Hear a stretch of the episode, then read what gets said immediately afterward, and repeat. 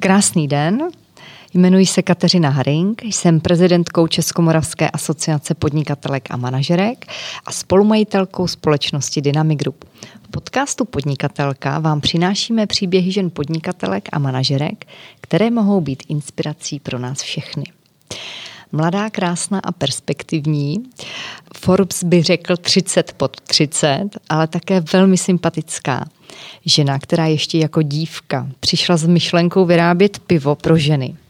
A kromě toho řídí tiskárnu a nejvíce ze všeho ji možná láká možnost věnovat se ve volném čase rozvoji mladých žen. Dnes je mým hostem Martina Rosenberg Šmíra. Martino, krásný den. Dobrý den, já moc děkuji za krásné představení, to je moc milé, děkuju.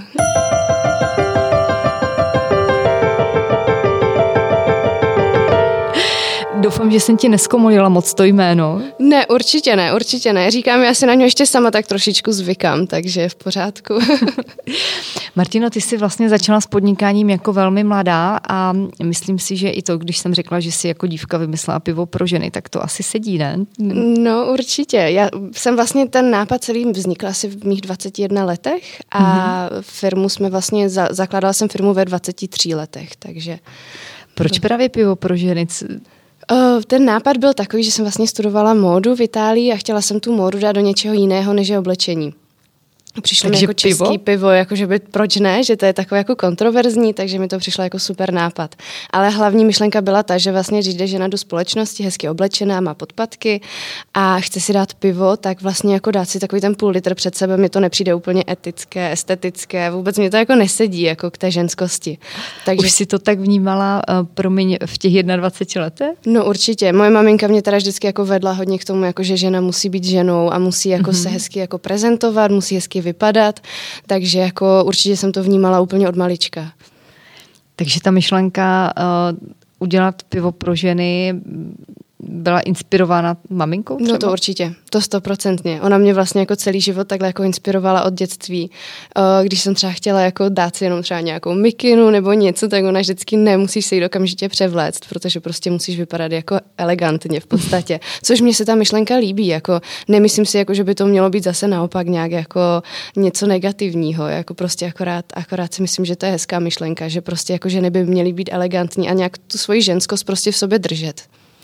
Jak daleko bylo od té úplně první eh, myšlenky a toho nápadu k té realizaci? No zhruba asi tři, čtyři roky. Já jsem teda tu myšlenku měla jako své bakalářské studium v Itálii a potom jsem teda ještě měla jeden rok magisterského studia a potom ještě vlastně mě trvalo zhruba ještě rok, než vůbec jsem jako přišla uh, na trh s celou jako podstatě jako s celým konceptem, s celou lahví, protože vlastně ten produkt trval zhruba rok, než, než se dokázal jako vyrobit v podstatě. A co na tom bylo tak um, neřeknu, že těžké, ale co na tom trvalo tak dlouho vlastně? V podstatě úplně všechno, od chuti toho piva, kdy vlastně jsme museli mít několik vzorků, kdy jsme vlastně z těch vzorků se snažili vybrat ten nejlepší, nejchutnější. Eh, zároveň potom ta láhev, protože vlastně láhev a samotné Auros je velmi elegantní, vypadá jako skoro jako šampusová sklenička, přičemž hmm. je to pivní sklenice. A našla jsem ji tehdy až v Itálii, takže potom jako vůbec organizovat ten převoz vlastně palety lahví, vůbec jako celkově tady tohle to bylo taky docela složité. No a potom mě napadlo, že vlastně ta láhev by mohla být jako v mramoru oblečená v podstatě, že to je takový jako hezký doplněk potom, že to můžete použít jako vázičku nebo něco jako dekoraci doma. No a na to jsme museli vymyslet speciální etiketu. Takže to se musel dělat obrovský výzkum na to, kde vlastně ty etikety se vyrábějí, jak se to dá vůbec aplikovat, protože zase máte jedno místo, kde se to vyrábí a druhé místo potom, kde to aplikujete. Mm-hmm. Takže vlastně jako dát to dohromady to trvalo. Vzpomneš si, kolik vzorků třeba uh, bylo vyrobeno toho piva, než si vybrala ten pravý? No, měli jsme asi zhruba pět, uh, pět vzorků jako je, um, designu, ale uh, jako chuťově jsme měli asi deset vzorků v podstatě, který jsme chtěli jako takhle oskoušet. Když ten sládek vlastně ti připravoval to pivo, tak měl nějaké zadání nebo měl volnou ruku? Nebo už si věděla, my jak by se, to mělo chutnat? My jsme se první bavili o tom, že bychom dělali méně kalorickou verzi, s tím, jako, že to je pro mhm. ženy, jako, že si chtějí držet liny, ale ono to v podstatě potom nešlo, protože chtěla jsem se držet vlastně konceptu dobrého českého piva a nechtěla jsem to úplně měnit, takže by to byla docela škoda, jako to pivo nějak zředit, když bych to tak řekla. A takže jsme to udělali normální jako plnohodnotné, vlastně 11 stupňové pivo, polořezané. Hmm. My máme tady vlastně eh, dva ty vzorky, jsou opravdu nádherné, elegantní. Nejdřív byla ta světlá verze nebo ta, ta mm, řezaná? No Jak taková to... ještě jako třešnička na dortu je, že vlastně ty piva jsou uh, světlá láhev a v ní je tmavé pivo mm-hmm. a mhm. tmavá láhev a v ní je světlé pivo a vlastně moji, moji kolegové to komentují tak, že to vymyslela žena, takže to musí být komplikované, protože aby to trošičku jako nebylo tak jednoduché. A první byla teda to, ta uh, polotmavá jedenáctka v té světlé láhvi. A mhm. potom jsme teda vymysleli tu uh, světlou desítku v tmavé láhvi. Eh, tušila jsi, jak je na tom trh eh, třeba i v zahraničí, protože ty jsi studovala že jo, v zahraničí, eh, zda tam je ta poptávka a, a sledovala si třeba, měla si průzkumy na to, jak to může být tady v Čechách?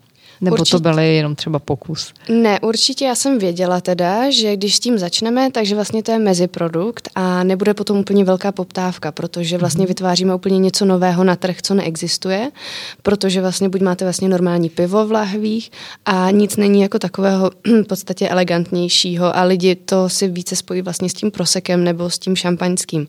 Takže jsem věděla, že spíše si musíme udělat to místo na tom trhu. A musím říct, že asi před dvěma lety vznikla konkurence konkurence, teď jsem ji našla vlastně v Německu, takže jsem ráda, že vlastně... To je daleko. Jo, ale já jsem ráda spíš, jako, že ten trh na, jako, že se začíná rozrůstat a že tady začínáme mít prostě jako nějaké kamarády na tom trhu v podstatě.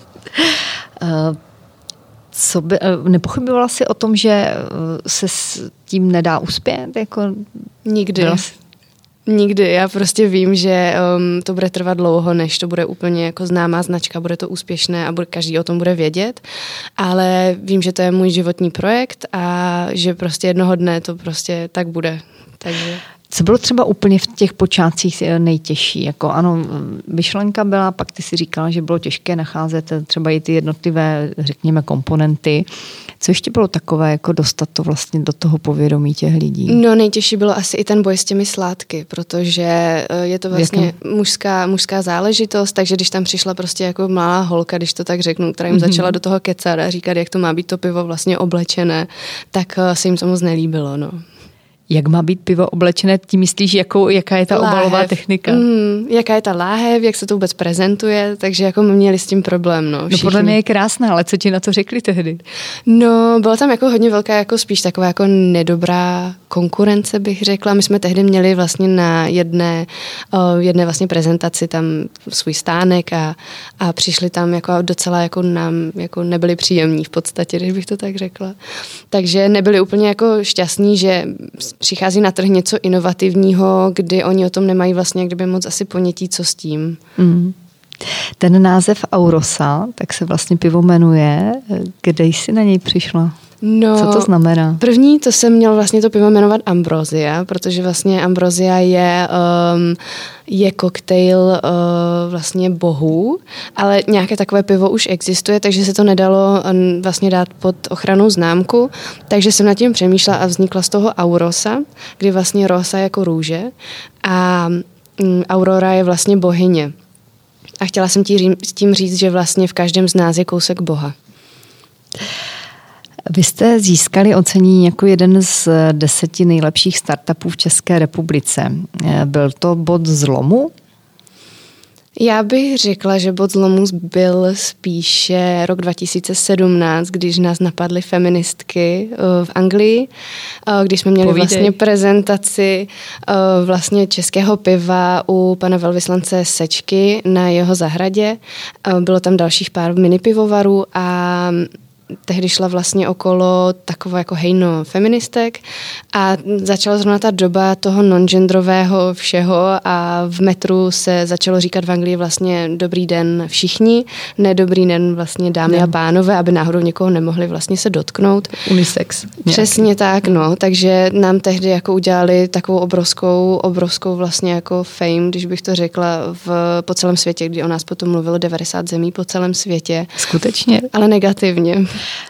No ale to už řekla Marilyn Monroe, že eh, jen ať se o nás píše, nedej bože, i v dobrém. No, přesně Uškodilo tak. Uškodilo vám to tehdy? No mě spíš psychicky, než, než aby nám to jako té značce. Té značce to pomohlo, jsem za to moc ráda, že to jako vyšlo, ale pro mě to byly teda jako nejhorší, nejhorší období asi, no. Jako co tě napadalo, značkou. co jsi říkala? Měla chuť s tím švihnout? No jasně, jenom že ten vlak byl rozjetý a to nejde, že? To jako nemůžeš vystoupit z rozjetého vlaku a... Byla to velká investice? No obrovská, já jsem totiž vlastně jako cel, celou značku, já jsem teda od rodičů dostala byt, který jsem prodala a celé ty peníze jsem vlastně vložila do tady toho projektu. Co ti na to řekli? No oni byli jako, oni mě vždycky podporovali. Oni věděli, že já mám takovou povahu, že když mě řeknou na něco ne, tak ví, že stejně to udělám ještě stokrát tolik. Takže oni věděli, že prostě musí mě podpořit. Jinak že to... lepší neodporovat. Přesně tak. A takže jsem tehdy do toho investovala jako veškeré peníze, které jsem vlastně jako měla nějak jako do života. A takže z toho, když potom mě to vlastně jako zhejtil celý svět, tak jsem z toho byla hodně, hodně nešťastná, protože hmm. jsem to spíš nepochopila, protože přišla nějaká nová vlna, nějaký prostě jako nový myšlenky, kterou já akceptuju, kterou já toleruju, hmm. ale když jsem to vlastně tehdy obhajovala jako svoji bakalářskou práci před celou komisí, tak tam seděli lidi z Londýna, prostě z různých jako jiných jako A to fashion. bylo po té špatné zkušenosti. To bylo ne, to bylo předtím právě. Ta bakalářka byla předtím. Mm-hmm, předtím vlastně ty tři roky předtím, nebo dva roky předtím. Takže vlastně ta situace se tak jako vehementně úplně jako obrátila, mm-hmm. že jsem to spíš jako nepochopila, že jako se to celý stalo takhle. Takže měla si chuť s tím švihnout. Stoprocentně. Měla jsem strašný deprese, nemohla jsem víc postele, třeba týden, jako fakt mě to A chytlo. co ti pomohlo potom, kdy se to zlomilo? No, já jsem, já jsem beran, takže já jsem si řekla, že prostě to tak dál nejde, jako, že sice můžu jako být smutná z toho, ale musím dál bojovat, protože jsem mm. Aurozu vždycky tak nějak brala jako bytost a imaginární svoji vlastně jako kamarádku, takže jako ona mě tak asi vzala, řekla, hele, kašlem na to, jdeme dál v podstatě, takže. Proč jsi vůbec tehdy prezentovala v eh, Británii to pivo?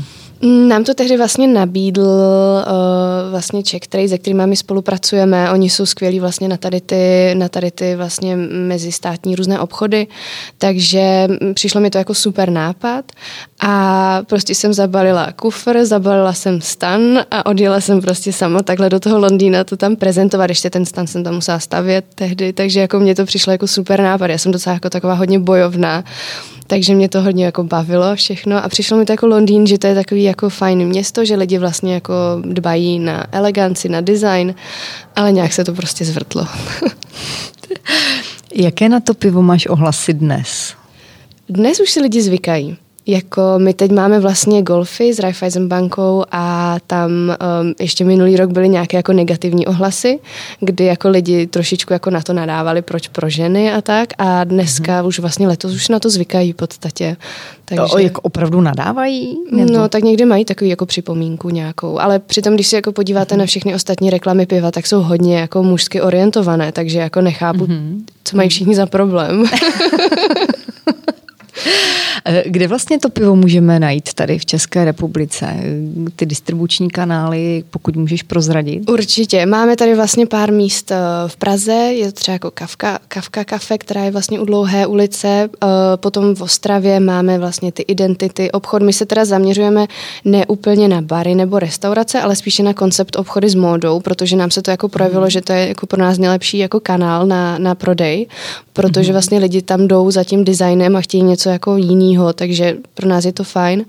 A potom v našich jako restauracích, které máme v Beskydech, pivovaru Kozlovice a jinak na našem e-shopu. Kvůli vlastně koronaviru se nám zavřelo pár, pár obchodů tady, mm. který byly mm. jako fajn pro nás, tož nás mrzí, takže, ale zase přijde něco nového, takže. No, určitě. Eh, chodíš třeba s pivem na nějaké zahraniční mm, veletrhy nebo festivaly, nebo jak, jak vlastně ho můžeš prezentovat? No, měli jsme vlastně pár veletrhů, ale nám se spíše ukázalo, že to nebyla úplně nejlepší, nejlepší volba. Nevíme proč, to s týmem, se kterým pracujeme, ale prostě Auro zase nedá nikam tlačit. My pokaždé, když ji zkoušíme někde jako protlačit, tak ona se vzepře a řekne, že prostě nechce. Takže prostě my spíše tak jako o, jsme, děláme věci, které nás baví, děláme různé projekty, které nás baví a u toho prostě k nám lidi přicházejí, kupují si pivo a jsou prostě z toho nadšený. Ale když jsem kdykoliv někde to jako snažila se prezentovat a jako vnucovat lidem v podstatě, tak jako nechtěl to nikdo. Takže máme takovou strategii, kdy prostě my se jenom bavíme nad tím, co děláme a prostě nějak to jako přichází všechno. Samo. Samo, přesně. Takže ale z toho obchodního hlediska je potřeba proto dělat, jak ty říkáš, jako nabízet to možná přes ty obchody. Pro mě je to docela zajímavé, jako že to odhadovalo bych to právě třeba na nějaké dobré restaurace a kavárny. Ono spíš v těch restauracích tam jsou smlouvy zajednané z pivovary, takže my tam nemáme moc jako šanci. Většinou to jde udělat jenom jako speciál na týden, takže to mm-hmm. takhle jako jsme dělali, ale tím, že mhm. vlastně restaurace mají podepsané smlouvy jako s velkými mm, firmami, tak eh, tam není moc velká možnost. A vraceli se vám potom klienti třeba, když jste dělali takovou akci? Týdenní, mm, nebo jaké určitě, s tím byly zkušenosti? Určitě, spíše ale lidé si to kupují jako dárky pro ostatní, mm-hmm. anebo když mají třeba nějakou speciální akci, tak vlastně tam um, jsou rádi, že vlastně mají nějaké speciální pivo, takže spíše tak jako jednorázově nebo nárazově na tady ty různé eventy. Takže v České republice si myslí, že teď eh, více lidí to nakupují v těch obchodech, anebo třeba přes ten e-shop? Kde, no, kde během to, jak to máte? koronaviru právě se nám sice zavřelo pár obchodů, ale všichni se teda přesouvili na ten e-shop, což pro nás je jako skvělé, takže... Takže pro vás super. Takže nám vlastně jako říkám, jako něco se zavře, něco nového se zase otevře, takže vlastně jako máme zase nové vlastně díky tomu e-shopu taky dokážeme vlastně takhle to dostat všude. Jak ještě vás korona eh, v, konkrétně v tom segmentu toho piva eh, zastihla, nebo co pro vás znamenala, znamenalo celé to období? No, tím, že jste že... začali něco dělat třeba jinak, nebo... No určitě jsme se začali zaměřovat více na sociální sítě, mm-hmm. ale to spíše bylo díky tomu, že já jsem se konečně zastavila a řekla jsem si, aha, takže sociální sítě je vlastně takový jako imaginární svět, ve kterém prostě my potřebujeme komunikovat s ostatními lidmi. Takže já jsem teda docela introvert, takže nerada komunikuju vůbec, takže jsem se taky musela trošku jako naučit v tom chodit, takže jsme se jako začali prostě zaměřovat spíše na tady ty sociální sítě a na tady, na tady ten úplně jako jinačí, jinačí svět pro mě v podstatě. Mm-hmm. Ale jinak eh, my jsme si tehdy v tom roce 2017 prošli tou krizí velkou pro nás, teda kdy uh, to bylo fakt jako všechno takový jako, takový jako na rozmezí. Takže my to nechtěli nikde? Jako opravdu se to jelo tak v tom no, jako unisexu, že? No ne, to spíše, spíše byl problém v tom, že o nás mluvili v 90 zemích na světě, ale v České republice o nás odmítali mluvit. Takže o nás se tady jako skoro nikdo nezmínil, krom asi jako jedních novin. A i když jsme jako rozesílali různé tiskové zprávy, jakože co se nám podařilo, protože jsme byli v ABC News Today Show, kde nám potom jako přišla jako dokument o tom, že nás vidělo přes 4 milionu lidí po celém světě. Promo. No určitě jenom, že ty lidi si to vlastně nemohli koupit, protože my v zahraničí jsme neměli jako v Americe, nemáme vlastně jako jak to prodávat zatím. Takže vlastně nám to nějak jako úplně nepomohlo. A v České republice, když jsme teda jako poslali novinářům, co se nám stalo, tak nikdo to jako nechtěl vůbec jako mluvit o tom, protože si myslím, že bylo docela dost brzo na, mm. na tady tu situaci s genderovým jako prostě postavením lidí ve světě. Mm. A že by to asi nikdo ještě nepochopil. Takže z hlediska zahraničního obchodu, co plánuješ s pivem? No teď se zaměřujeme na Itálii. Já už jsem vlastně byla v lednu, předtím, než byla korona krize, tak jsem vlastně byla v Itálii, už jako v Miláně, to všechno zařizovat. A pak se stalo to, co se stalo všem. Leden, jo, takže. takže, jako, takže teď to pomalu začínáme rozjíždět znova, protože já myslím, že ten trh italský je pořád jako pro nás úplně nejzajímavější. Tak ty jsi v Itálii vlastně studovala? Přesně tak, pět let jsem tam vlastně byla. Žila jsem v Miláně, kde jsem studovala módu. Bylo to nádherný. Uh, čím ti vlastně to studium v Itálii pomohlo, kromě toho, že tam máš určitě dobré kontakty, velmi dobře znáš mentalitu a to místní prostředí? No, já myslím, že mě to tak trošku jako inspirovalo a že mě to trošku jako změnilo i moje vnímání jako celého světa v podstatě. A že uh, úplně jsem si říkala, že vlastně ta italská mentalita, jak ona je úžasná v tom, že oni podporují ten svůj vlastní, svůj vlastní trh, ty svoje vlastní značky, jenom vlastně to svoje mm-hmm. vlastní jídlo, tak mi to v podstatě chybilo tady v té České republice, že my jsme asi kvůli tomu, jako máme historii, tak vlastně nejsme úplně tak jako hrdí na svoje produkty a myslím, že by se to mělo změnit, protože tady máme úžasné lidi, máme tady úžasný design, úžasné jídlo, úžasnou krajinu a nejsme na to vůbec jako tak v podstatě hrdí tolik jako Italové, takže... Vnímáš to tak, že si toho málo vnímáš? Vnímám, mm. mm. že, že jsme za to možná málo vděční? Nebo... Přesně tak, přesně tak. To byla úplně prvotní věc, když jsem se tady vrátila, tak vlastně jsem viděla všude v, v supermarketech americké produkty. A jako říkala jsem si, proč, proč? v podstatě, jako proč? Mm-hmm. Takže mm. myslím si, že i třeba ta korona, korona krize je super, tady v tom, že začínáme trošičku více jako myslet o České republice, že tady to je fajn, že nemusíme cestovat do zahraničí a že tady máme skvělé služby, které ani v Itálii nejsou tak dobré. To Takže, jsou které, prosím tě? No úplně všechny. Jako to je, když člověk tam žije, když tam nejde jenom na dovolenou, tak mm. si potom uvědomí, jako jak je Česká republika úžasná. No ale v těch službách, jako, no, to, to mě trošičku možná pooprav můj názor. No třeba jenom pošťáci jako oni doručí opravdu, kdy mají doručit a v Itálii tam třeba jako čekáš týden, dva a pořád nic a potom zjistíš, že ten balíček se někde toulá po Itálii a musíš si to jako jít hledat. A to je státní pošta? Ne, všechny i soukromé prostě ta mentalita lidí, tam oni to všechno mají, jako jim je to jedno, takže... No počkej, já tam chceš vyvážet to pivo, když je to všechno jedno. tak protože znám tu mentalitu, vím, jak s nima trošičku mm-hmm. jako hýbat, protože když už jenom jako Češka mluví italsky, tak jako tam potom dokážete úplně cokoliv, jo, takže jo. Mm, tam to jako hodně jako je fajn tady v tom, v tom, v tomto směru. Na co oni slyší? Jak, jak no stačí, stačí, stačí vlastně jako jenom to, že vlastně fakt jako jsem cizinka, mluvím italsky, pro ně to je, mm, jako pro ně to hrozně moc znamená znamená. A jsou hrozně mm-hmm. vděční za to, že jako se snažíme, protože oni nejsou schopni mluvit anglicky, nebo prostě jim to nejde kvůli tomu, jak mají asi postavený ten jazyk, tak uh, prostě jim to úplně nejde, takže jsou potom za to hrozně vděční. Myslíš si, že i v té Itálii to budeš prodávat spíše přes uh, ty uh, obchody, jak jsi říkala, jak to děláš tady, anebo tam bude nějaký jiný distribuční kanál? Já myslím, že tam bude jiný distribuční kanál. Tam si Myslíš, myslím, že... že to bude spíše právě do těch barů různých, restaurací. Aha. To je zajímavé. V čím si myslíš, že tam je takový rozdíl mezi náma a tou Itálií? Oni tam nemají tak moc podepsané podle mě ty smlouvy a jsou tam mm-hmm. více otevření, jako, nebo mm-hmm. mají určitě podepsané smlouvy, ale jsou více otevření prostě jako nějakým novým produktům. Mm-hmm. A tady a nemají ani tolik toho piva na tom trhu, které by mhm. vlastně uh, bylo tak jako zvláštní, protože vlastně oni moc ani to pivo nepijou v podstatě, ale uh, myslím si, že tam budou jako daleko více z toho jako nadšení i z toho jako designu, protože v Itálii vlastně ne, že by naše pivo nebylo dobré, to je dobré, ale v Itálii, co jsem se naučila, tak tam jako stačí, to dobře vypadá a pak už je jedno, co je uvnitř, takže to bylo vlastně i s mými všemi prácemi na škole, že vždycky všechno muselo dobře vypadat a to, o čem mluvíte, to je úplně jedno. To, ale to je celkově jako ta Itálie taková v podstatě, hmm. takže... To je docela zajímavá uh, sonda, nebo to, co říkáš, protože já jsem se bavila s jednou slečnou, která vlastně navrhuje spodní prádlo a tam proto je zase důležité to, co je jakoby pod tím, pod tím obalem. Tak to jsou vždy zajímavé pohledy na věc. Jako je to můj vlastní pohled na tu Itálii, jako je to možná nějak jinak, ale já jsem to tak vždycky brala a jako hrozně se mi to líbí, protože je pravda, že je důležité, abyste něco jako prezentovali, co je, co je hezkého. Uh, co ti vlastně studium, ty jsi studovala v Miláně, že jo? Ano. Co ti to studium dalo, samozřejmě kromě toho, že se tam člověk naučí spoustu věcí? Co vnímáš, že bylo takové nejdůležitější třeba i pro to další směřování v životě, mm, pro biznis? Tak určitě žít v zemi, kde nemluvíte jejich řečí, to bylo asi úplně nejtěžší, protože jsem po půl roce jako chtěla fakt se vrátit domů, protože... Neuměla se italsky, když neuměla, tam neuměla. A proč jsi tam měla studovat? Kvůli koním. Já jsem teda závodila za Českou republiku v, vlastně ve Westernu v Reiningu a můj koň se ostěhoval do Itálie. A já jsem konečně, protože já jsem vždycky měla koně v Německu, ale studovala jsem v Česku, potom ve Francii a musela jsem vždycky na tréninky lítat a už mě to přestalo bavit. A tak jsem jako si doma teda jako řekla, že bych chtěla studovat teda v té Itálii, být blízko toho koně a konečně se tomu věnovat úplně naplno. Takže jsem vlastně do Itálie odjela kvůli, kvůli vlastně koní. koní.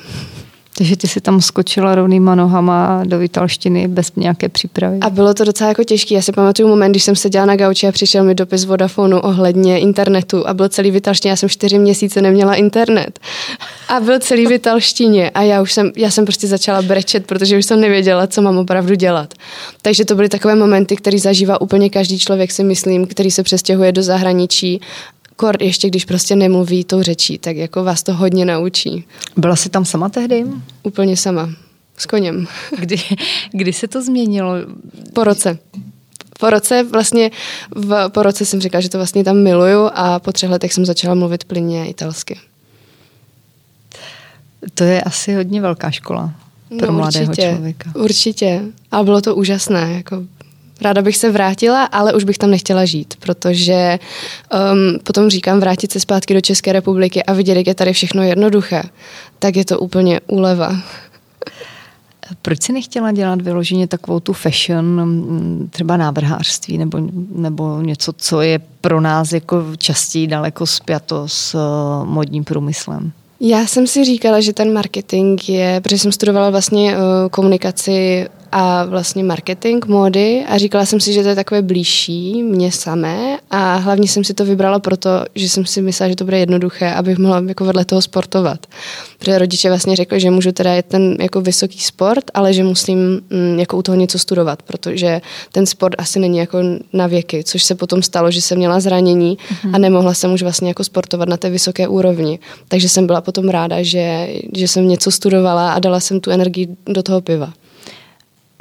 Ten úraz se ti stal, když už jsi byla v té Itálii? Ano, ano, to už jsem, já jsem tím, že jsme fakt měli tréninky jako denně a tam na závodech se jako trénuje v noci a jste mm. třeba, jako jsi třeba dva, tři týdny jako na závodech někde a mm. je to fakt náročné, tak mě prostě tělo vypovědělo službu a mm. nezvládlo to, no. To je vlastně to, že když jako chceš být jako vrcholový sportovec, tak to není jenom o té hlavě, o tom talentu, ale je to vlastně i o tom těle, jestli to tělo tě následuje nebo ne, takže...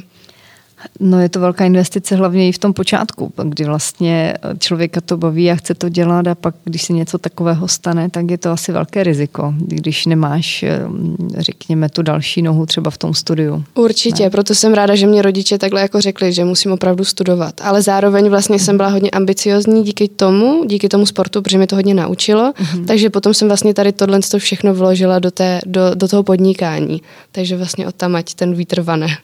Jak se to dalo vůbec skloubit? Jako zpočátku říká, že ta škola byla velmi náročná i díky tomu, že vlastně si neuměla úplně plně e, italsky a skloubit to s těmi tréninky, které byly teda časově určitě vyčerpávající. Já jsem teda studovala v angličtině, uh-huh. takže to bylo fajn, uh-huh. že vlastně tam jsem to nemusela nějak úplně uh-huh. řešit, ale bylo to vlastně pod Westminsterskou univerzitou v Londýně, takže to byl vlastně jako anglický diplom a No, jako spolužáci mě brali jako za takovou tu divnou holku, která vždycky přijde jenom si posedět do školy a potom rychle někde běží, protože jsem musela jet 100 kilometrů na trénink autem tam a zpátky, takže mě brali jako, že jsem takový ten jako podivín vždycky. Ale skloubit se to dalo, jako když, když člověk chce, tak všechno jde. Rodiče neměli obavy, když ještě říkáš, jak jsi jezdila sama autem 100 kilometrů tam a zpátky? No, oni neměli žádnou možnost mě něco říct, takže oni to ví. Jako, že jsem... Ale mohli ti volat, ne? Tak no, to volali jako každý den, to určitě, jako to no. jsme byli v kontaktu každý den, aby se zeptali, jestli jako jsem v pořádku, ale jinak nemohli dělat nic. Tak co oči nevidí, to srdce nebolí. No, asi říká. tak. Ty jsi vlastně po těch studiích, když tak mě oprav, pokud to není pravda, tak si pomáhala uh, velmi známým značkám, jako je třeba Diane von Fürstenberg nebo Morelato a další, pomáhat budovat jejich PR. Jak ti to pomohlo potom v tvém dalším podnikání? Co ti to dalo, tyhle zkušenosti? No úplně všechno. To bylo, já jsem vlastně vždycky během toho studia, potom když už jsem nemohla teda závodit, tak jsem uh, hledala různé internshipy, uh, abych mohla vlastně jako být v tom oboru a nějak se tam pohybovat, zjistit, jak to tam funguje. Pak jsem zjistila, že úplně ten obor nemám ráda díky tomu, takže jsem věděla, že v té modě nechci zůstat a uh, že vlastně to je jako takové trošičku jako moc, moc, moc jako povrchní opravdu jako ta móda celkově, ale myslím, že se to začíná měnit, že už jako fakt začíná ten modní biznis trošku přemýšlet jinak, takže si myslím, jako, že to bude fajn. A jak jsi to tehdy vnímala, že je to povrchní? Čím to bylo? No, v čím to tehdy bylo jiné? Pro mě to bylo těžké, asi, že jsem tam jako byla i Češka mezi těmi Italy, protože mm. oni mhm. si budou vždycky prosazovat tu svoji Itálii, jak jsem říkala, mm. což je dobře. Mm. Takže možná to bylo jako takové i hodně složité, ale um, nějak prostě mě to tam úplně asi nebavilo. No. Jako nebylo to úžasné mít tady všechny ty internshipy, že jsme vlastně pracovali v showroomu, mm, vlastně těm prodejčím jsme vlastně museli ukazovat kolekce, pomáhala jsem na modní přehlídce, takže jako jsem jako být jenom v, v té atmosféře, to bylo hodně jako naplňující, takže Nádherné. Bylo snadné se tam dostat v průběhu studií na takovéhle zkušenosti? No, ani ne, protože tam těch vlastně studentů z té módy v Miláně je hrozně moc, mm-hmm. protože tam je několik škol takových, takže mm-hmm. když prostě jako jste, chcete, tak musíte být hodně draví a musíte mít hodně jako ostré lokty, abyste se tam někde jako dostali um, kdy vlastně potom pracujete zadarmo, protože vlastně to je jenom takový jako internship. Myslíš si, že se tam potom dá, aby ti studenti, co skončí tyhle školy modní, uh, prorazili se svým vlastním brandem, když v Itálii je spousta, spousta modních značek. Já myslím, Podařilo že, se to někomu znát? Já třeba? myslím, jako, že když někdo chce, tak opravdu jako to jde. Takže nemůžu říkat, že to nejde, ale je to těžké. Je to hodně těžké. Ale říkám, když jako to má člověk jako svoji ambici, svoji prostě jako cíl, tak je stoprocentně to je jako zvládne to. To určitě o tom nepochybuju. Podařilo se to někomu z třeba z tvých spolužáků? Um, Trvá to, no, jako udělat si svůj vlastní brand nebo značku, to dneska není úplně tak jednoduché. Spíše se dělá opravdu to, že eh, jako investor koupí nějakou značku, která už byla kdysi na trhu a má nějakou historii, protože ty nové značky, které jsou mladé, tak eh, si myslím, že je hodně těžké uspět v dnešním světě. Ale jde to, protože se mění zase celý svět eh, vlastně s tím non-genderovým zaměřením a všechny ostatní věci okolo, takže myslím, že teď tady naopak je hodně velká jako skulinka na to něco vymyslet ty zkušenosti z té komunikace pro tyhle velké brandy eh, pomohly ti potom při mediální komunikaci toho piva třeba? Určitě. Tak věděla jsem prostě, jak vypadá tisková zpráva, jak se má dobře psát, jak se komunikuje s těmi novináři, co se jim musí posílat, takže určitě jsem jako věděla s tím, že vlastně jsem na té škole se to neučila jenom uh, teoreticky, ale viděla jsem to potom i prakticky, tak jsem to dokázala potom celé přenést do té značky a vybudovat tu značku od A do Z. Takže vlastně mhm. to bylo úplně skvělé mít tady ty zkušenosti na to. Myslíš si, že intuitivně by si na to třeba nepřišla? Nebo no, byli myslím, že by mě to trvalo daleko déle, určitě. Mhm. Co ještě třeba uh, do dalšího biznisového života, když se na to díváš zpětně, ti ta škola v zahraničí dala? No úplně všechno, úplně všechno. I vlastně komunikovat v angličtině, dělat um, grafiku. Vlastně já jsem nestudovala grafiku, ale vlastně teď jsem grafička, což je úžasné, protože to byl vždycky můj největší sen, že budu dělat něco uměleckého, co mě bude naplňovat. A uh, měli jsme tam prostě hodiny uh, ilustrátoru a photoshopu a díky tomu jsem se naučila základy grafiky, kdy potom vlastně na, na Google si najdete jako how to a na, naučíte se úplně všechno. Takže vlastně to mě postrčilo i v té grafice, kterou miluju dělat, takže... No já teď mířím k tomu, že ty vlastně si po tatínkovi převzala vedeš tiskárny. No to je ale úplně zhoda okolností. Já jsem teda od mala věděla, že jako budu pracovat jako u táty. To pro mě jako bylo mm-hmm. prostě jako neměla jsem nikdy žádnou jinou jako cestu, co bych si myslela v sobě, že budu dělat něco jiného. Proto asi jsem začala dělat intuitivně i to pivo, abych prostě se držela u toho táty. A je teda úžasné, že jsem se nějak naučila tu grafiku po cestě, nějak jako když to řeknu. A že vlastně teď dělám, no, jako svoje, svoje další práci, takže je Chodila jsi do nějakých lidových škol umění, nebo, nebo si eh, takový ten saumouk, ten talent, který potom... Jako ty... malá mě rodiče dávali na všechno, včetně baletu, kdy zjistili, že nemám rytmus, absolutně si neumím hýbat, tak to jsem nezvládla. Tomu nevěřím. Opravdu, jako to je hrozné, jako rytmus nemám absolutní. Ale kuň má rytmus, ne? Když... No to je to nejhorší, to je to nejhorší, co mě nejde. Promiň, povíd. Takže o, jsem ale chodila na kreslení, na různé jako kreativní kroužky. Moje maminka je teda hodně kreativní, měla mhm. vlastně svoji galerii, kterou vedla, takže vlastně asi tu kreativitu mám tady z té strany po mamince.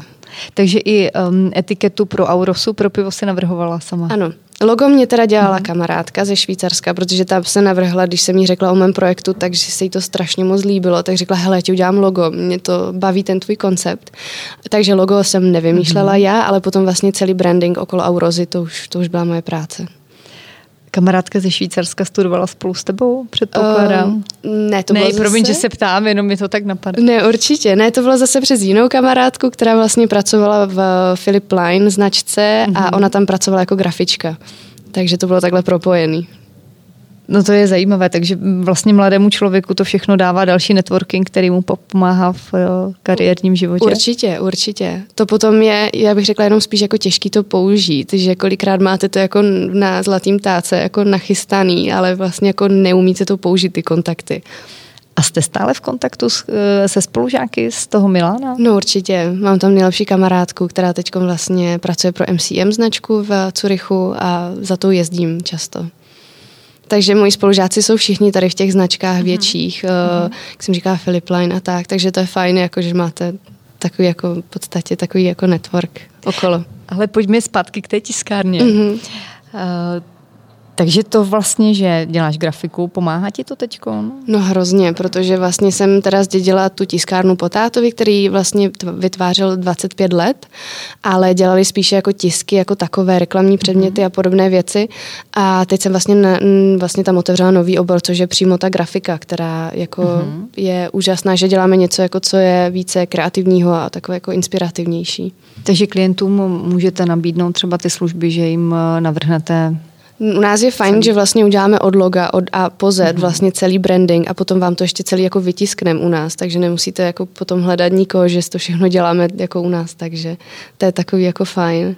V čem jste ještě třeba jiní než další tiskárny? Já si myslím, že i tohle je obor, který je poměrně velmi um, jako konkurenční. Určitě, a tak to je každý obor dneska, to jako máte ve všech Já oborech. Vím, ale pak jsou lidi, kteří si dovedou vytvořit ten svůj obor. A...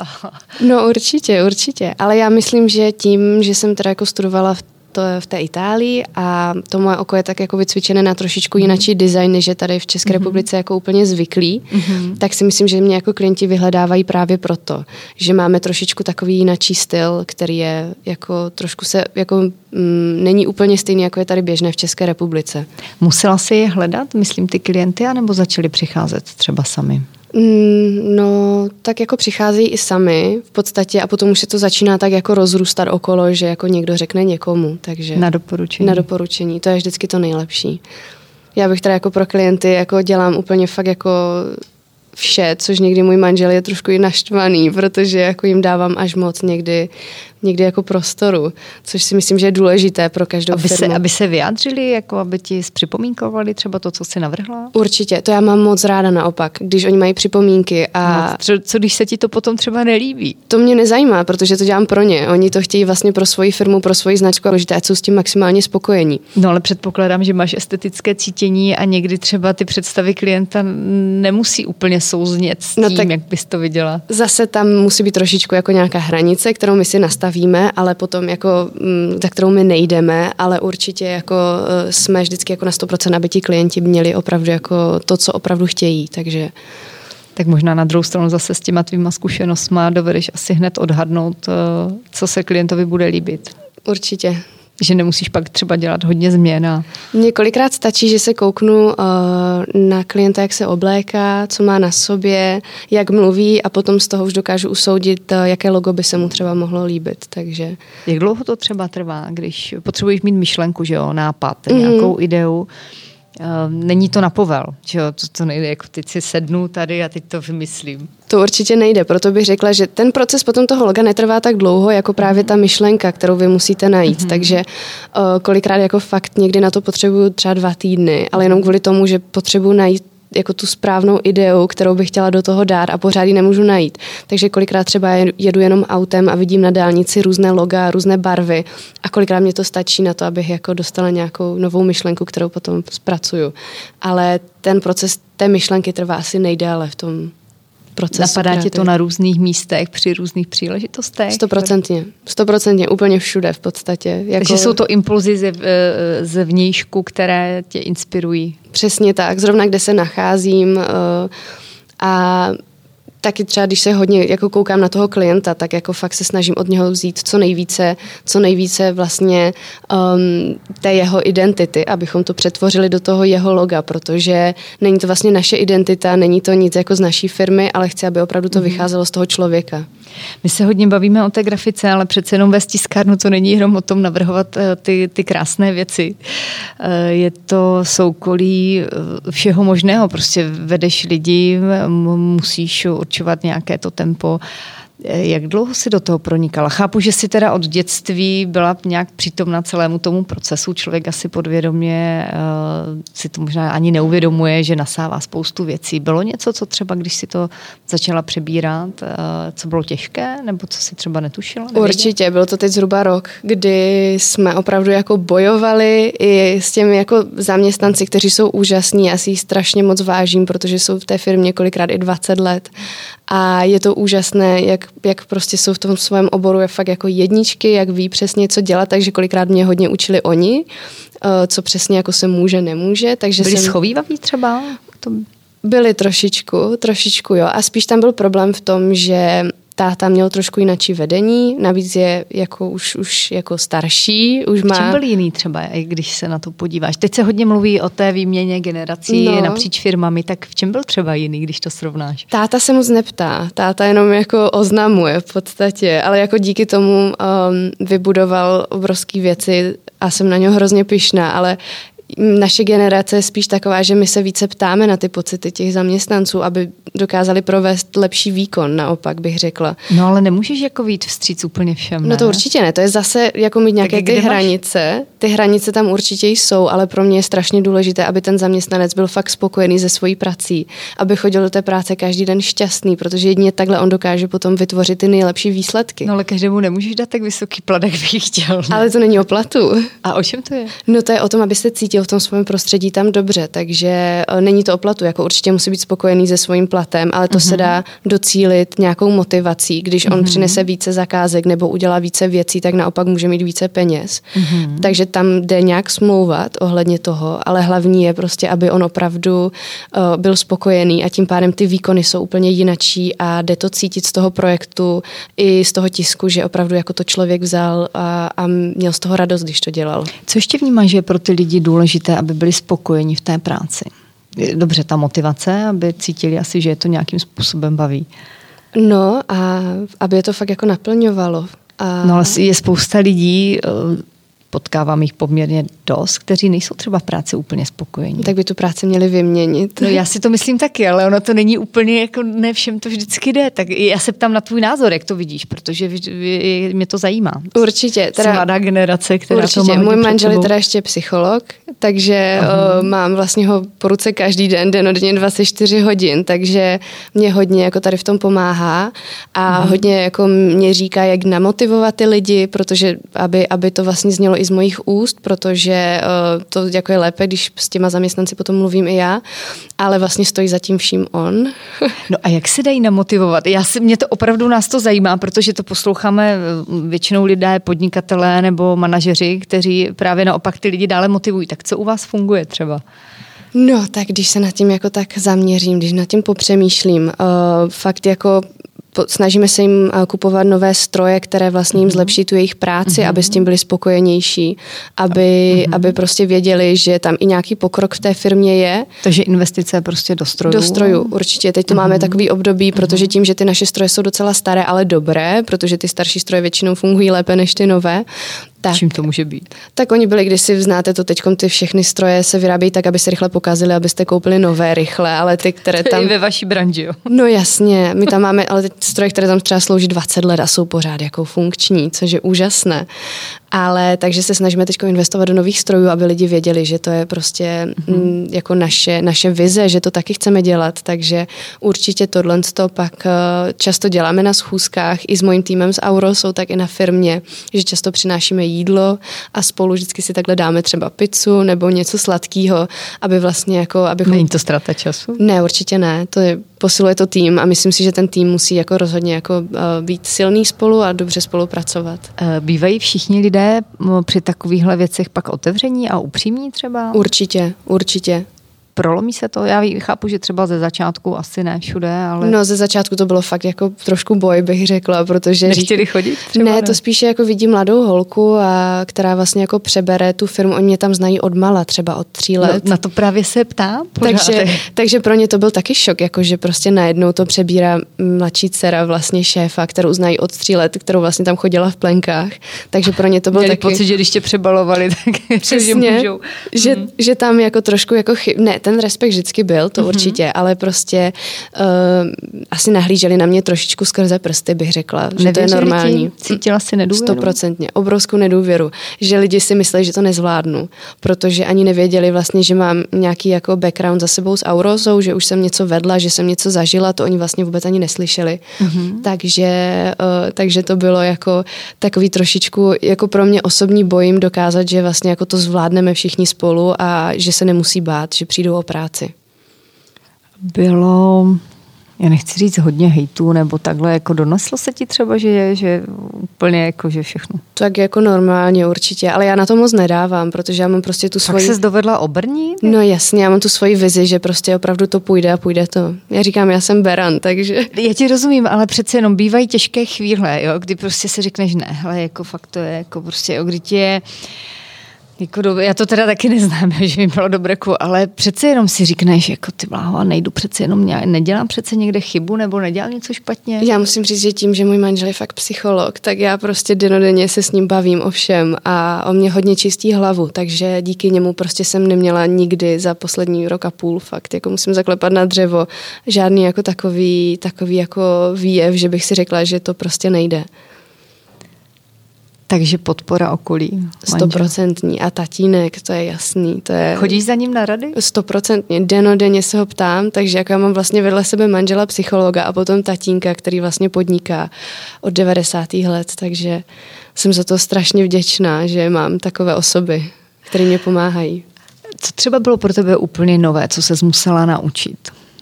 No, já jsem vlastně převzala i práci produkční, takže mm-hmm. jsem se mhm. musela naučit typy papíru a různé technické specifikace, mm-hmm. které jsem absolutně nechápala, takže to jsem měla pocit, že to asi nezvládnu. A takže to bylo asi to nejtěžší na tom.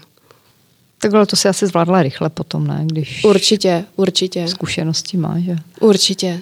Určitě, ale bylo to takový jako ze začátku, že to bylo jako úplně nový obor v podstatě. Bylo něco, co naopak s, pro tebe bylo třeba snažší, než jsi to na začátku představovala při tom přebírání té firmy? Asi potom ta práce s těmi lidmi, že nakonec jako mm. mě přijali hezky, bych řekla a fakt jsem moc ráda za náš tým, co, co máme, takže myslím, že pak jako to bylo všechno fajn. Že to vypadalo těžší na začátku, než, než to bylo. E, kolik asi lidí pracuje v tiskárně, jestli můžeš říct? Ať Máme přes... tam uh, teďko asi 10-15 lidí, kteří tam mm. pracují vlastně přímo v tisku. Jedete i na nějaké směny, nebo se to zvládá při nějaké běžné pracovní době? Ne, to zvládáme normálně přes týden. Takže by si chtěla rozšířit třeba i činnost tiskárny? No, teď budeme vlastně rozšiřovat více na textil, potisk textilu, protože to mě asi jako z té módy i baví jako více a myslím si, že ten textil vydrží déle než takový papír, jenom který který se potom vyhodí. Takže myslím, že i celkově ta mentalita lidí, lidí se obrácí spíše na věci, které trvají déle. Mm-hmm. Takže děláme jako hodně uh, různé merče, různé prostě trička z potisky, co potřebujete. Takže tam se spíše ubírám tady tím směrem plus teda ta grafika. Mm-hmm. Takže to není klasicky jenom prostě, když to řeknu, tištění na nějaký papír, jakýkoliv, ale jdete tím směrem právě přesně, přesně, toho textilu. Přesně toho textilu. Co se všechno ještě dá eh, tisk, potiskávat? Úplně všechno. Já jsem vždycky říkala od mala, že to je vlastně, že táta je bůh a že to je vlastně firma jako na sny, protože vždycky mi tam všechno vyrobil, takže... Co takže... třeba ne? Úplně fakt jako od, od, až od potisku těch lahví, skleniček, my můžeme dělat úplně... Tuhle lahev nacpeš do, do tiskárny? Ne, to ne, to ne, ale tiskne se vlastně ten materiál, mm-hmm. jo, mhm. jakože dokážeme to mm-hmm. vlastně jako eh, skrze nějaké naše dodavatele vyrobit. Uh, vlastně tiskneme, fakt mě to hrozně fascinuje, jak vždycky něco vymyslíte a máte to nakreslené, máte to jenom vlastně v počítači a potom to vlastně vyjde z té tiskárny ten projekt, nebo když to natiskneme potom, že přijdou jenom předměty, které my potom potiskneme logem a když je ten branding fakt hezký, tak to dělá strašnou radost vidět vlastně ten produkt, jak je hotový. Jak vás zasáhla eh, v té tiskárně korona? Museli Poznačilo jsme, to nějak? Trošku jo, museli jsme teda propustit pár lidí, protože mm-hmm. to nešlo udržet, ale říkám, snažíme se prostě najít úplně jinačí skulinky na trhu, mm-hmm. které, které vlastně uh, se snažíme jako pokrýt, že třeba jsem se začala učit uh, různé vlastně filtry na Instagram, takže vlastně spíš mm-hmm. jako tady tou cestou i té techniky, takže určitě si říkám, jako něco se zavírá, ale něco nového se otevírá, takže myslím, že i potřeba.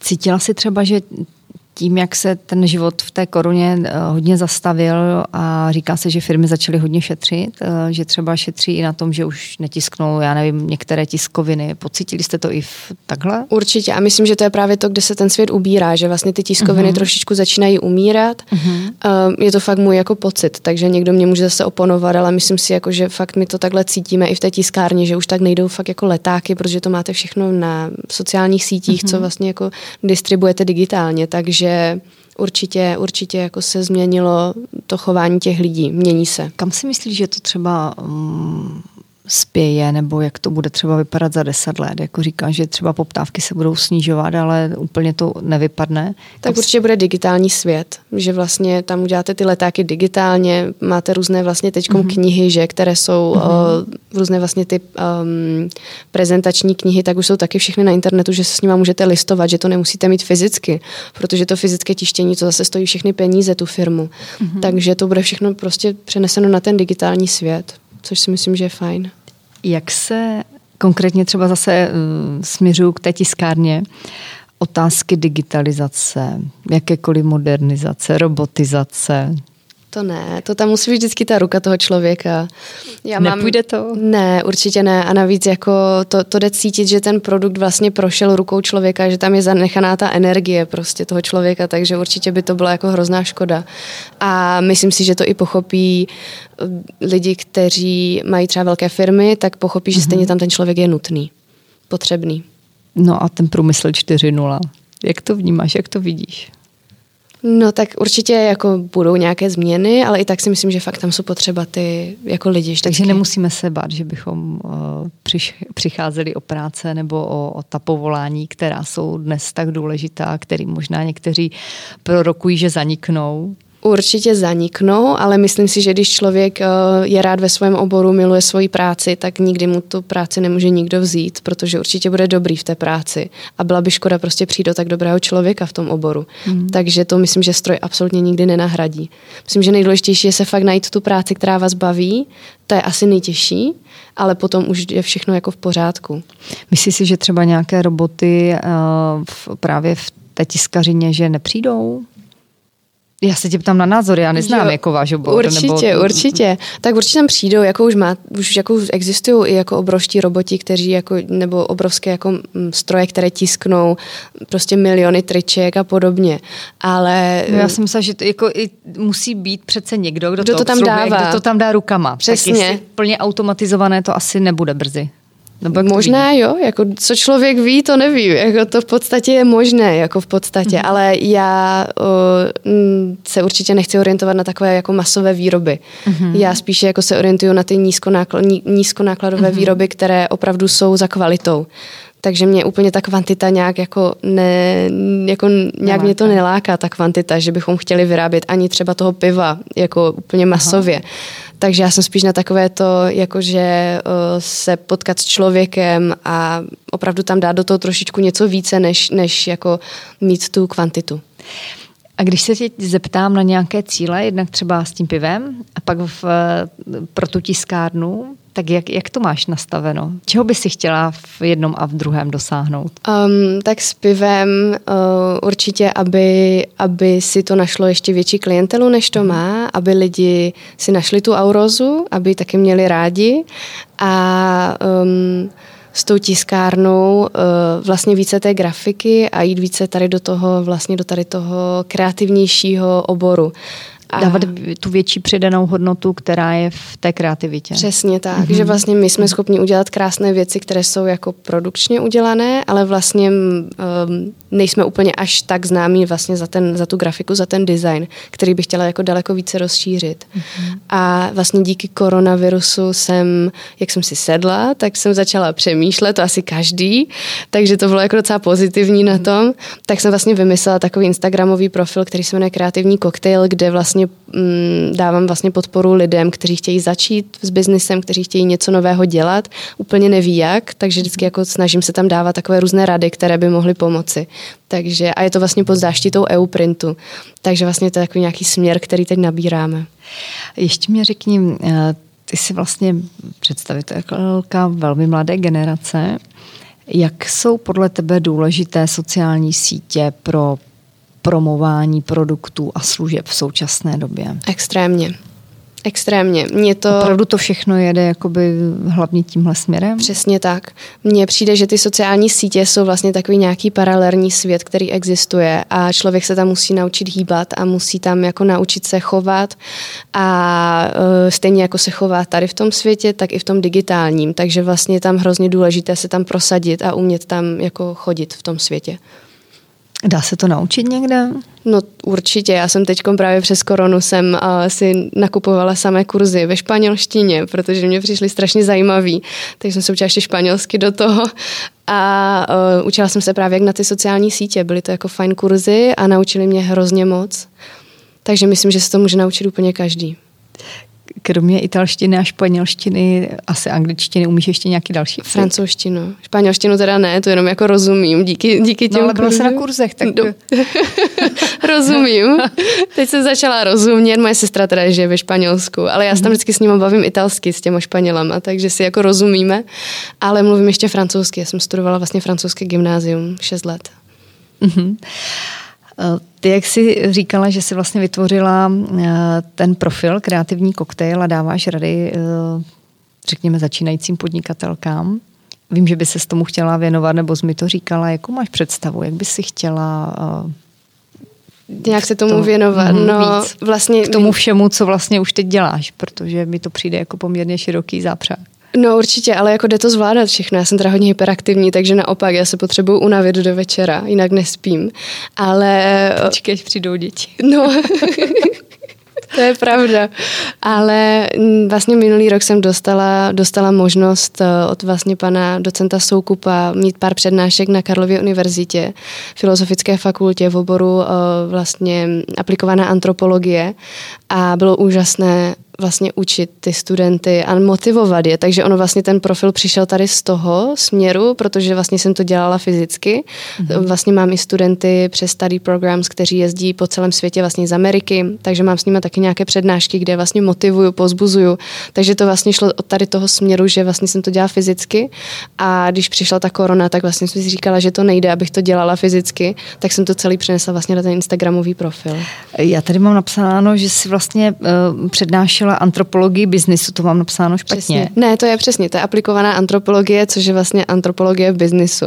Co si pod tím můžu představit? Tak je to vlastně to podnikání celkově vlastně, že tam musíte udělat nějaký výzkum trhu a potom to celé aplikovat na něco konkrétního, mm-hmm. aby z mhm. toho něco vzešlo. Takže vlastně mě strašně baví potom ukazovat studentům, aby třeba už během, během toho studia, kdy oni studují tu vysokou, tak aby už začali přemýšlet, co chtějí dělat v životě a zkoušeli to nějak třeba propojit s tou svojí školou a i když když to často nejde, ale i třeba pivo a móda si myslím, že nejsou taky docela kamarádi.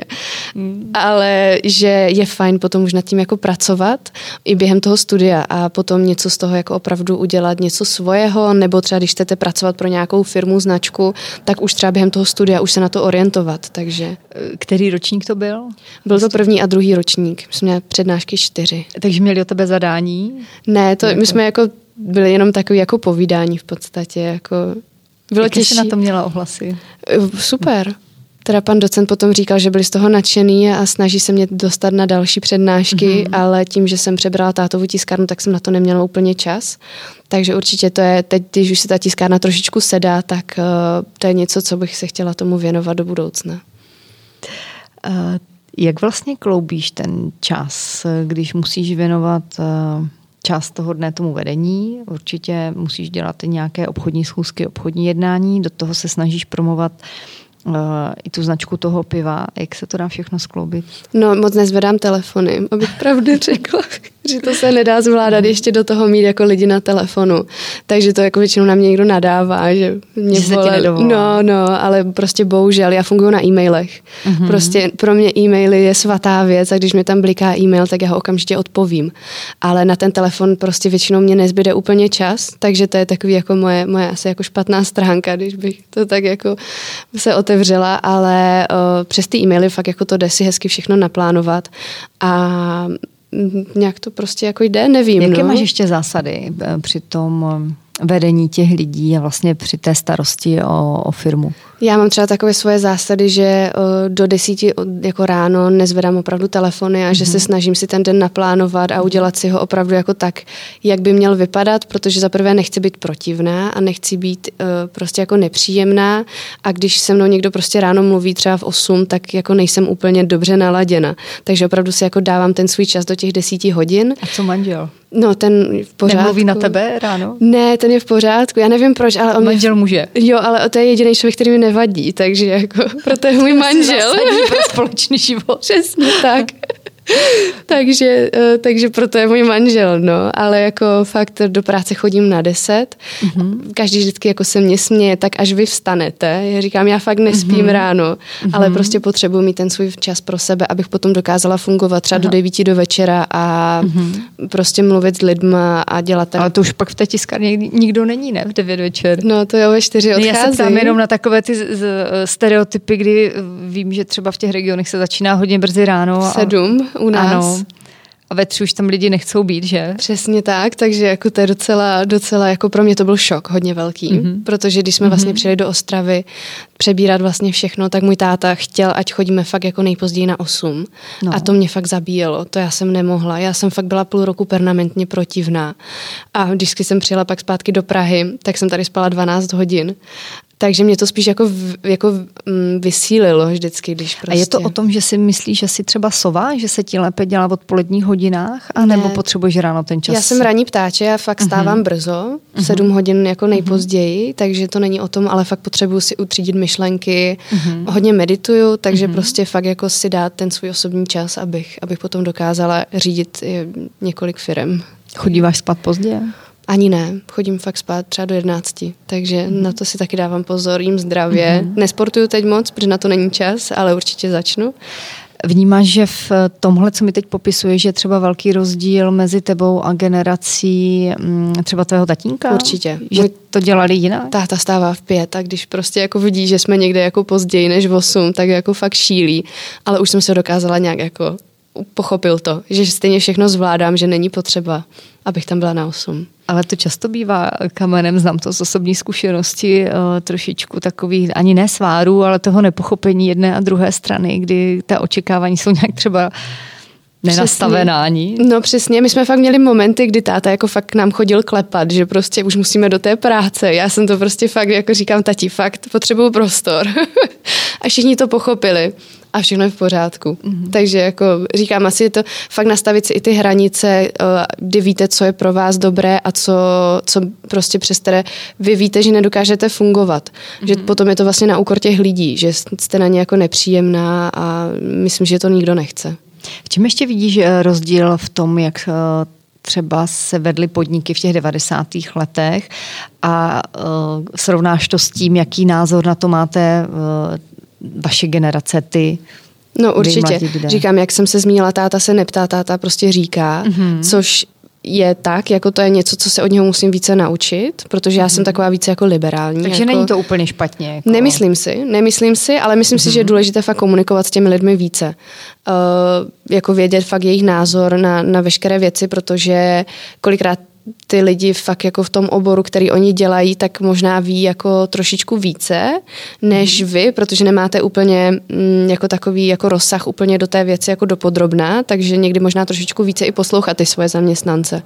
Což si myslím, že je fakt něco takového jako novýho, mm-hmm. že se to mhm. úplně jako tak, tak v minulosti ne, neprojevovalo. Co třeba ta otázka toho work-life balansu? Myslíš si, že ta generace předtím trávila více času v té práci, že byli, já nechci říct více workoholiky, protože podle toho, co mě říkáš, tak si taky asi workoholik.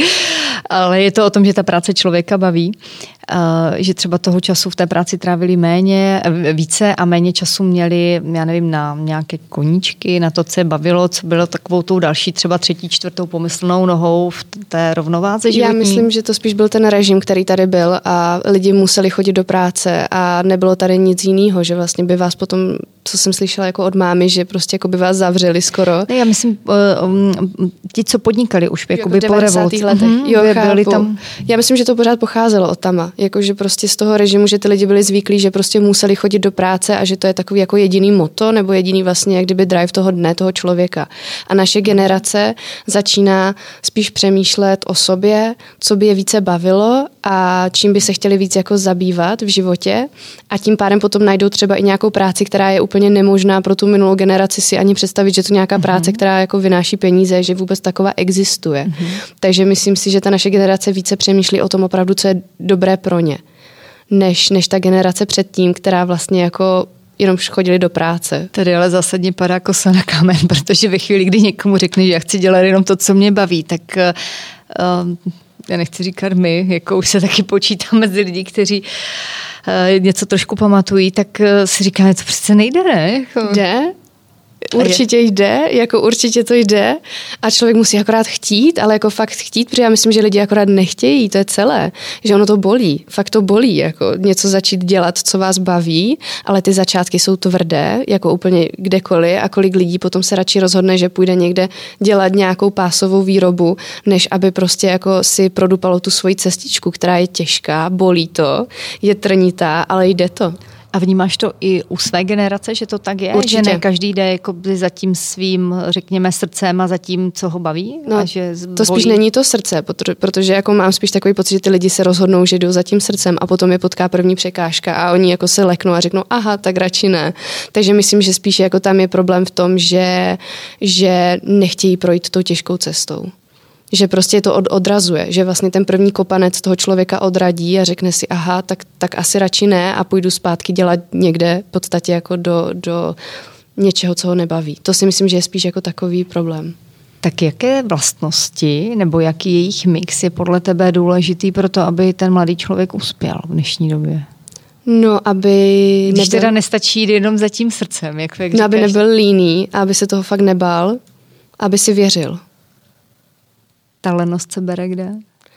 No, tak myslím, že jsme jako od přírody všichni líní. Že Někdo jako... ne, ty jsi činorodá. Já jsem taky líná. Já myslím, že to je taková ta špatná vlastnost, kterou má každý člověk, ale musí s tím bojovat. A jak s tím bojuješ ty? No, když začnu být líná, tak začnu okamžitě pracovat, protože vím, že mě to jinak semele a dokážu třeba dva dny ležet. Takže jako taky. Byli příkladem rodiče? Určitě jsou velmi činorodí. Oba dva. Oba dva jsou hodně hyperaktivní a vždycky něco dělali. Já si nepamatuju, že bych nikdy viděla svoje rodiče ležet v posteli. Nikdy snad. Takže je to ten příklad, který potom v dospělosti to dítě ocení Určitě. a uvědomí si, že vlastně podvědomě dělalo to, Určitě. vlastně rodiče? Určitě. Viděla jsem právě jako i ty mm. jejich překážky a všechno, takže jsem viděla, že vlastně jako to není jednoduché, ale vždycky jako všechno přešli a tím pádem vlastně jako mohli být podnikatele, kteří vlastně potom si můžou um, ten svůj vlastní čas nějak jako sami uh, organizovat. Co si naopak myslíš, že bychom se třeba jako podnikatelé, kteří už zažili nějakou tu dobu předtím, měli odnaučit? To, co už se třeba dneska nenosí v uvozovkách. No, to je právě ta pracovní doba, bych řekla. Jakože... Ale nikdy se to nedá stihnout, ne? No, no právě, ale mně přijde, že když je dána ta pracovní doba, třeba jako těch 8,5 hodiny, kdy člověk tam musí prosedět té práci, tak třeba polovinu toho prokecá se svými kolegy a neudělá vůbec jako, nebo jako to dávám jenom příklad, ale neudělá podstatě to, co by měl, protože... No, ale to se nebavíš o majiteli firmy, to se bavíš o zaměstnanci. No je, určitě, no, jako podnikatele, chápu, no. chápu, no. Tak co by se měli jako odnaučit? Co je třeba podle tebe opravdu jinak? Jo? Ty jsi už naznačila to direktivní, ano, rozhodovat, jako možná asi to tak je, ano, a ten trend eh, je takový více se ptát a dbát na to, řekněme, i duševní zdraví těch zaměstnanců, Určitě. mít jejich zpětnou vazbu. Určitě. Je ještě něco takového, co Aby byli jako více asi týmoví hráči, no že většinou mně přijde, že jako podnikatele jsou spíš takový, jako že kopou sami za sebe. Ti šéfové prostě. Přesně tak, mm-hmm. že kopou sami za sebe a fakt mm-hmm. jim jako je jedno, co se děje jako v tom týmu a být mm-hmm. jako mhm. dobrý, dobrý jako vůdce vlastně neznamená jako být dobrý šéf, že vlastně ten vůdce musí jako fakt ty lidi motivovat a vést je někam, ale jako každý umí dávat rozkazy. Dá se to podle tebe naučit, být dobrým Určitě, vůdcem? stoprocentně, stoprocentně. Učila jsi to třeba na té škole? Já myslím, že nebo... jsem se to naučila s koňma, protože u koní taky hmm. nemůžete jenom jako rozkázat, ten kuň vás prostě nepochopí, takže vy mu musíte vysvětlovat a učit ho něco. Takže myslím, že to spíš pochází u mě z těch koní, kde uh, tam fakt jako, když mu jenom něco řeknete, tak on nechápe. Takže to myslím, že spíš... Mluvila jako... jsi hodně vždycky na, na své koně? Určitě. A tak tam si myslím, že je spíš jako nonverbální komunikace. Tam je nějaká telepatie, která funguje vlastně mezi zvířetem a člověkem, který na něm jezdí. Mm-hmm. Takovou dobu už jasné, že když si sednete jednou na koni, tak, eh, tak vlastně tam nic nevyroste takového, ale dělám to vlastně od desíti let, takže tam už vlastně od malička jsem nějak s těmi zvířaty.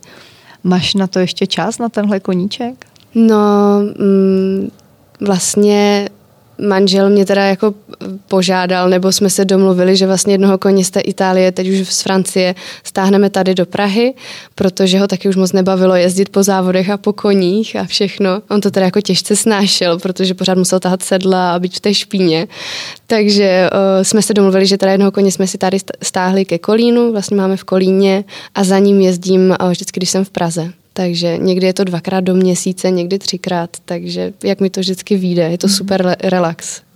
A ještě nějaké další koníčky nebo způsoby, jak si odpočinout máš? No, pro mě vlastně koníček je ta grafika, kdy mhm. vlastně mm-hmm. dělám něco kreativního a teď jsem vlastně začala vyrábět i šperky, takže po večerech vždycky sedím a ještě vyrábím šperky. Takže kdy se můžeme těšit na něco, co nám představíš? No to nevím ještě, jak to vůbec celý pojmout, takže zatím jenom vyrábím a určitě něco přijde. Uh, to jsou vlastně nové projekty. Máš ještě nějaké další v hlavě? No zatím, zatím mě se vždycky jako rojí hrozně moc těch projektů, mm-hmm. ale tím, že vlastně jsem uskutečnila ten kreativní koktejl, který byl takový jako v mojí hlavě před tou koronakrizí, tak uh, ten, tím směrem se chci jako směřovat a během vlastně té karantény vznikly ty šperky, takže teď jako dávám veškerou tu energii tady do tady těch věcí. Z čeho ty šperky vyrábíš? Děláme různě vlastně z uh, různých uh, vlastně svarovských kamínků, různé perličky a takové, takové věci, kdy se vlastně vracím do svého mládí. Mm-hmm. takže... Takže ti to pomáhá možná přepnout myšlenky a, a napadají tě u toho Další, věci. přesně tak. Taková forma hmm. meditace bych řekla taky. Eh, jaké máš plány, a teď nemyslím úplně ty biznisové, eh, dál? Do dalších let? Já neplánuju zásadně, protože kdykoliv jsem něco naplánovala, včetně všech našich dovolených, tak byly vždycky všechny zrušeny. Takže nám nevyšla asi 90% plánů a všech dovolených, takže my zásadně neplánujeme. Absolutně nemůžeme nic, my nevíme, co budeme dělat příští týden. Aspoň pak člověk není překvapený a ne, neřekne si, že mu něco nevyšlo. Takže když dovolená, tak na poslední chvíli? Většinou to tak je.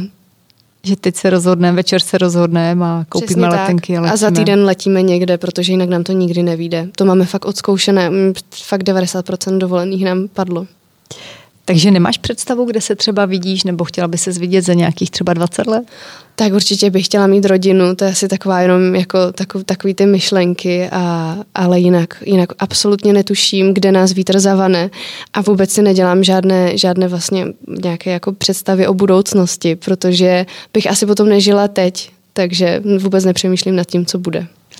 A máš nějaká mota nebo hesla, čím se třeba řídíš v životě nebo v tom podnikání? Mm, určitě mám vlastně jako uh, takový jako jedno, hlavně se z toho nepo, kterým se řídím celý život. Takže to je takový jako... A úplně na závěr, co bys poradila mladé ženě, která uvažuje o podnikání? Aby se určitě toho nebáli, aby se při prvním nezdaru prostě toho nevzdáli, toho svého snu, protože je to jejich sen a dá se to fakt uskutečnit. Jako fakt to jde a fakt to funguje a fakt to dokážou. Ale fakt jako musí trošičku projít nějakou cestou, která bude bolet, ale potom prostě to přebolí a bude to prostě všechno v pořádku a budou prostě dělat to, co je baví. Takže, Takže vytrvat. Přesně a nebát se, no. No a kdy je, ale někdy se to může nepovést, tak kdy je ten moment, jako když si říct, jako hele, toho je potřeba jít pryč?